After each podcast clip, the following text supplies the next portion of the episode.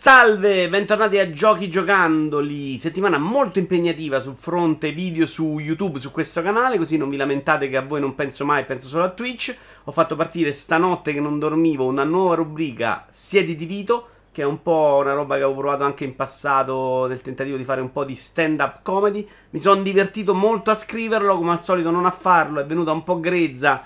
Uh, ma era proprio un test notturno. Vediamo in futuro se riesco a sistemarla e a farla comunque con frequenza, per sostituire anche il T G Gamers, che invece è morto e defunto. uh, Partiamo da um, su questo Giochi Giocandoli, da Ghostwire Tokyo, che invece è un gioco che ho finito e che devo dire che ho anche amato abbastanza, nel suo essere un gioco stupidino e un po' veramente troppo um, che ricalcava la formula dei giochi Ubisoft di dieci anni fa, sinceramente, in cui capisci esattamente dall'inizio cosa devi fare per tutto il gioco e devi rifare le stesse cose all'infinito. eh, La roba veramente super debole secondo me è il sistema di combattimento. Ci sono tre poteri e fondamentalmente non sei neanche mh, stimolato ad usarli contro nemici diversi. Fondamentalmente usi sempre il potere che vuoi o quello che hai a disposizione, che si ricarica poi rompendo oggetti in giro, Uh, oggetti aleatori, una meccanica che è veramente noiosetta nel complesso. Uh, la struttura della Tokyo, di questa città, è comunque figa, bella da vedere secondo me, non è niente di eccezionale, anche molto ristretta, ma uh, anche grazie a dei poteri puoi visitare questa città anche in verticale. Secondo me eh, questa roba è abbastanza figa, anche se non è proprio centrale nell'avventura principale. Dov'è che il gioco mi ha invece emozionato e dove l'ho trovato super interessante? Nelle secondarie. Nelle secondarie, che sono abbastanza facoltative, perché fondamentalmente servono solo a, ad acquistare collezionabili o a trovare altra roba per progredire come personaggio, ma non serve a moltissimo. Tutte le secondarie sono invece delle storie del folklore giapponese. Ci sono tutti veramente le, i miti di questa cultura a noi molto lontana, e ci sono anche delle storie invece raccontate un po' horror, un po' ambientate in, in Giappone, e secondo me quella parte è veramente fighissima, è bella da vedere, è bella anche da vivere, e in cui succedono le cose più interessanti proprio anche a livello d'atmosfera. Mentre nella campagna principale devo dire che va tutto avanti un po' troppo liscio, ed è proprio un gioco pensato come, si, come non si pensa più oggi, secondo me veramente troppo limitato. Quindi, se vi interessa il viaggio in Giappone, vi interessa il folklore giapponese, sì, assolutamente ne vale la pena. Se volete un open world moderno, assolutamente no. Ho, in realtà ho iniziato e fatto un solo capitolo dei nove di Lego Star Wars, la saga degli Skywalker, perché era pieno di gente che diceva no, questo è veramente un bel gioco Lego, non è come gli altri, è un sacco meglio. No, è la stessa, identica, insopportabile merda di tutti i giochi Lego, che se vuoi te li giochi pure, perché va là, spacchi tutto, cioè li metto un po' scemo. Sapete che io vi ho parlato anche di, di tu, quasi tutti gli episodi di Lego Dimension che all'epoca compravo, che sono molto carini invece, alcuni. Eh, questo capitolo ovviamente è una visione parziale del gioco. Il capitolo che ho giocato io, che era eh, l'unico da dove si dovrebbe cominciare, ovvero il quattro, perché quella è la sequenza giusta, quattro, cinque, sei, uno, due, tre, sette, otto, nove, altrimenti siete delle bestie di Satana. Eh, è proprio quella roba là, quella roba insopportabile, ludicamente super debole, con queste gag da bambini scemi delle elementari che per qualche motivo piacciono anche agli adulti. Sono gli stessi adulti che stanno parlando bene della serie di Obi-Wan, Obi-Wan su Disney Plus, quindi cominciamo anche a darci delle risposte. Colpa mia che l'ho comprato e l'ho pagato anche molto.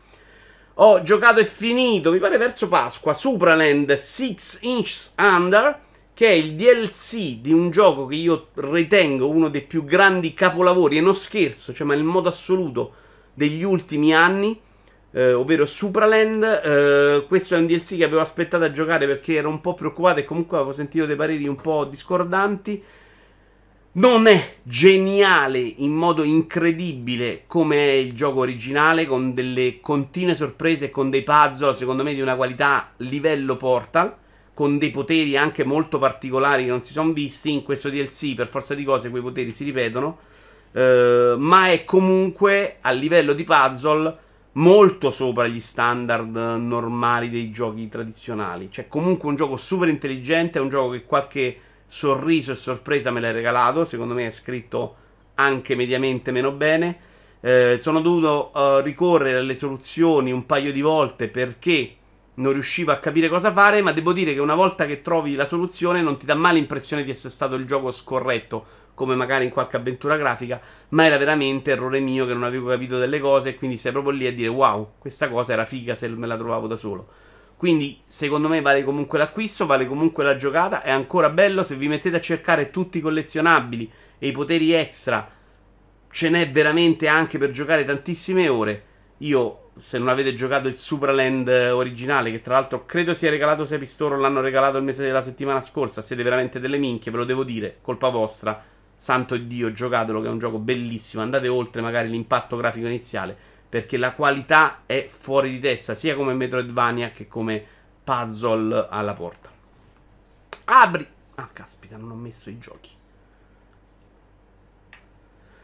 Abris, vabbè, facciamo finta che l'avete visti là. Abris è invece un puzzle game, anche qua, che mi ha ricordato molto Banjo Kazooie Nut and Balls, perché devi fondamentalmente, hai a disposizione dei pezzi, devi costruire delle strutture per rompere e toccare dei pulsanti, e quindi la parte molto figa, non l'ho giocato moltissimo, eh, la parte molto figa consiste nel, um, nel cercare la soluzione di costruzione che vi permette di risolvere l'enigma del dato livello. È eh, a tratti geniale, ti dà tanta soddisfazione, lo trovo anche molto bello da vedere, con questi effetti, non so se sono particellari, comunque effetti tipo voxel, incredibili, super belli da vedere. Eh, devo capire quanto andando avanti diventa super cervellotico, però secondo me è proprio bello e ve lo straconsiglio per quel poco che ho giocato. Ho finito invece The Stanley Parable Ultra Deluxe. Non avevo mai giocato il gioco originale, infatti la mia recensione è stata proprio titolo scusa.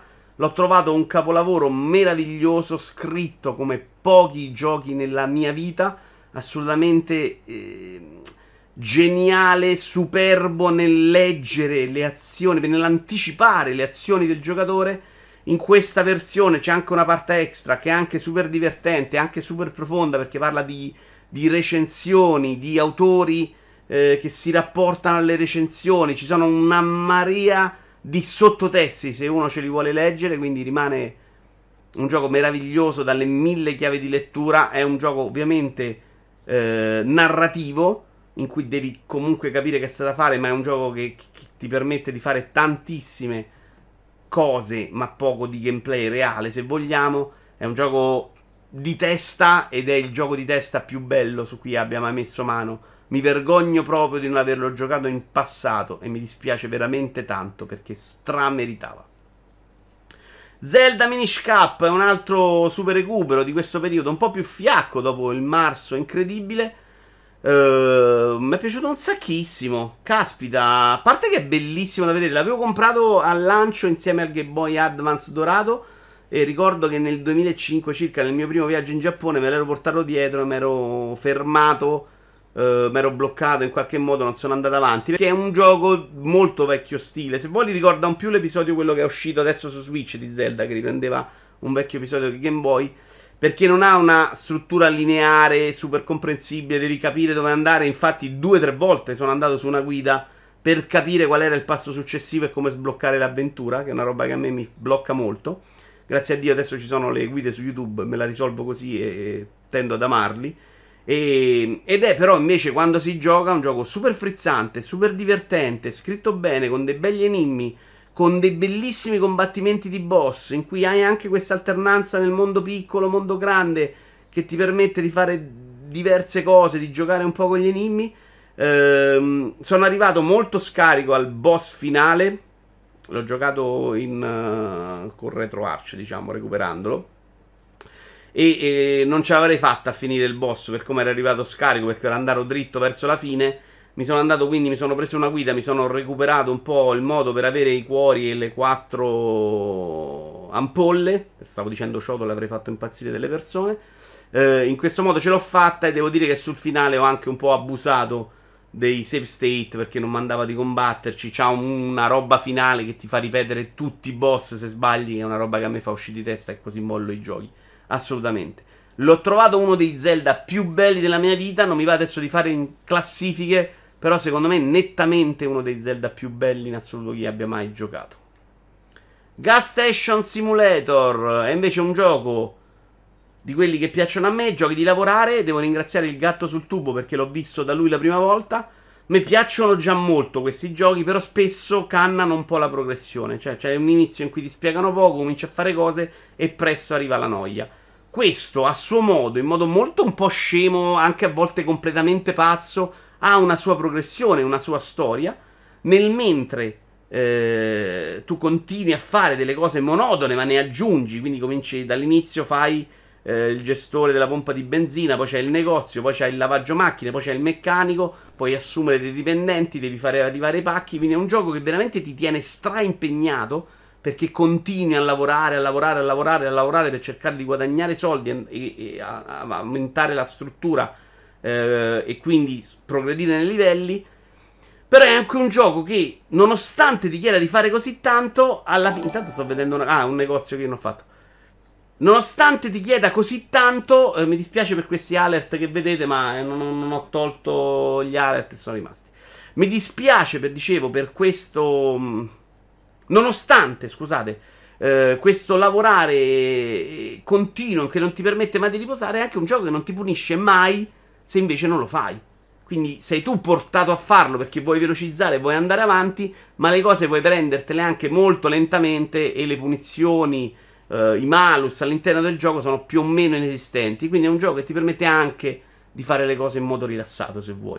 L'ho adorato, ho adorato che ci fosse una progressione, ho adorato che ci avesse un inizio e anche una fine, e mi sono proprio divertito a fare tutto quello che il gioco ti permetteva di fare. Quindi stracomplimenti a questa serie, è un po' scema ma comunque bella. Ho giocato pochino, ma tanto da potervene parlare due secondi, alla versione V R, così Walone è contento, di Automobilista due. Uh, e devo dire che uh, uno dei motivi per cui tendo a non giocare i giochi automobilistici in V R, nonostante sia stato il sogno della mia vita per sempre, uh, della realtà virtuale, uh, a parte un po' di motion sickness e vomito che è successo diverse volte sia che con Dirt due che con uh, assolutamente Drive Club, è il downgrade grafico che spesso ti ritrovi davanti quando fai, provi a giocare la versione V R, vedi Project Cars.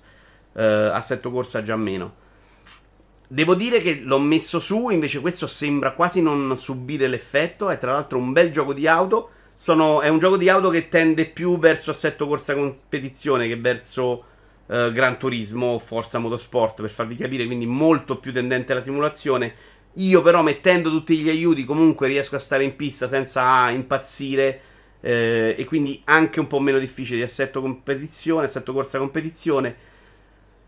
L'ho trovato veramente incredibile, si guidava bene, non ho adesso avuto la voglia e il tempo di dedicarmi. Tra l'altro adesso ad agosto esce anche Formula uno in V R, voglio invece quello assolutamente provarlo. Vediamo se riesco a dedicargli più tempo, ve ne riparlo. Però da segnalare che stiamo arrivando ai giochi di auto che sono belli come i giochi di auto senza uh, V R, in flat, uh, per usare un termine di V R Italia. Uh, caspita, voglio dedicarci tempo. Devo dire che la, poi alla fine, all'atto pratico, secondo me la V R nei giochi di auto serve neanche così tanto, visto che come guido io solo offline e quindi non ho sto grandissimo bisogno di guardarmi intorno per non tamponare gli avversari, perché anzi li prendo proprio in curva come, come spallata per fare le curve. Sono una persona orribile, però la sensazione e, e la bellezza di sentirsi dentro all'auto è comunque una roba super bella. Passiamo anche adesso a Car Shark, che ho finito, giochino Devolver di uh, una serie, una coppia di truffatori eh, nel gioco delle carte. È un gioco che mi aspettavo bello, ma non mi aspettavo mai che prendesse questa direzione. Praticamente nel corso dell'avventura, che è anche molto narrativa, racconta la sua storia, secondo me nella sua semplicità lo fa anche bene. Ti spiega ogni volta un trucco, ce ne sono ventotto, però mi pare che io l'abbia finito con venticinque trucchi, sono ventisei forse. Ti spiega dei trucchi e tu devi imparare manualmente come farli, come seguirli al tavolo. A volte sono più semplici, a volte sono più complessi, sul finale sono quasi fuori di testa, anche complici un po' di bug della versione P C, eh, che proprio fallivano nei tutorial, i controlli scazzavano, insomma qualcosina che non andava c'era.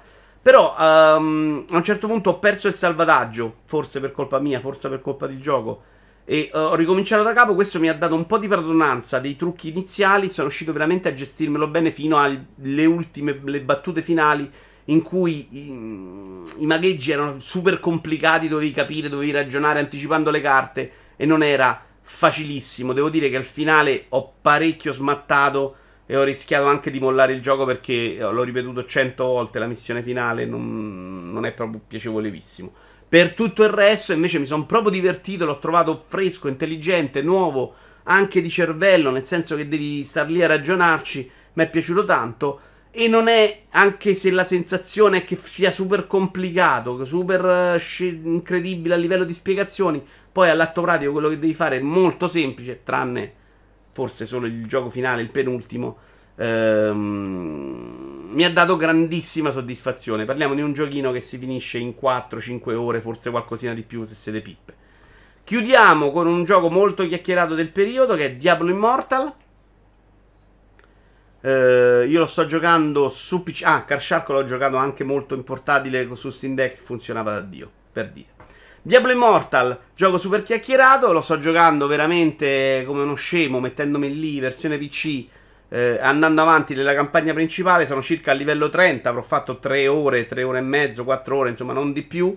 Uh, mi sto divertendo, secondo me vengo da un gioco molto simile al titolo Warhammer Chaosbane, che era terribile come sensazione di combattimento, soprattutto sul mio personaggio. eh, Diablo Immortal invece è proprio figo, funziona bene, è bello usare i poteri, c'è proprio un bel feeling di combattimento andando avanti. Ho provato col pad e non mi ha convinto, non è roba per me, mi, son, mi diverto di più con mouse e tastiera. Gioco super spensierato, esattamente come deve essere Diablo, un po' a cervello spento, almeno in questa fase, la prima run. eh, e... In questa run, in quello che ho fatto io, fino al livello trenta, le microtransazioni non le ho viste neanche da lontano. Cioè, ovviamente sono partite un paio di schermate da gioco mobile, e questo è un gioco mobile che ha un launcher su P C, ma non le ho viste così pesanti, così oppressive. Dicono tutti che invece il problema c'è, esistente, e, e vedremo quanto, quanto inficerà sulla mia partita. Probabilmente io mi farò la run a questo livello, una run a livello dopo, e mi sarò già rotti i coglioni. Quindi sono abbastanza convinto che free to play di questa qualità, facendo quello che voglio fare io, non sarà un problema per me. Non voglio fare di questo Diablo quello che vorrò fare di Diablo quattro, per capirci, quello che in parte ho fatto anche con Diablo tre, che Diablo tre ci ho giocato veramente tanto, amando alla follia eh, anche la prima parte, quella con le aste. Ne riparliamo in futuro se cambia qualcosa. Io vi ringrazio, mi dispiace per un paio di problemi tecnici di questo episodio. Su Twitch Uh, sì, probabilmente non lo vedrete voi prima, questo lo faremo in contemporanea, prima su Twitch e poi questo ce l'avrete anche voi senza tutte le chiacchiere di Twitch. Però se volete uh, la prossima volta sappiate che questo uh, stesso Giochi Giocandoli verrà commentato su Twitch. Se volete fare domande, volete parlarne con me, nella versione Giochi Giocandoli Plus, che esce proprio per andare incontro alla chat, per avere un po' anche di rapporto con voi, perché è una cosa che mi sta piacendo un sacco e che YouTube mi aveva dato molto di meno, anche per colpa vostra che non commentate. Eh, state sempre a rompicoglioni, cioè avrete anche le vostre colpe. Grazie a tutti come al solito per essere stati qui. Vi ricordo anche, perché qualcuno non lo sa, dopo dieci anni, che c'è un podcast di Vito Iovara che trovate dappertutto, dove queste rubriche ve le riporto anche solo audio, perché dico cose super intelligenti, super meravigliose, ed è giusto che ve le becchiate anche voi. Grazie mille ragazzi che siete qui da tanti anni. Arrivederci, alla prossima.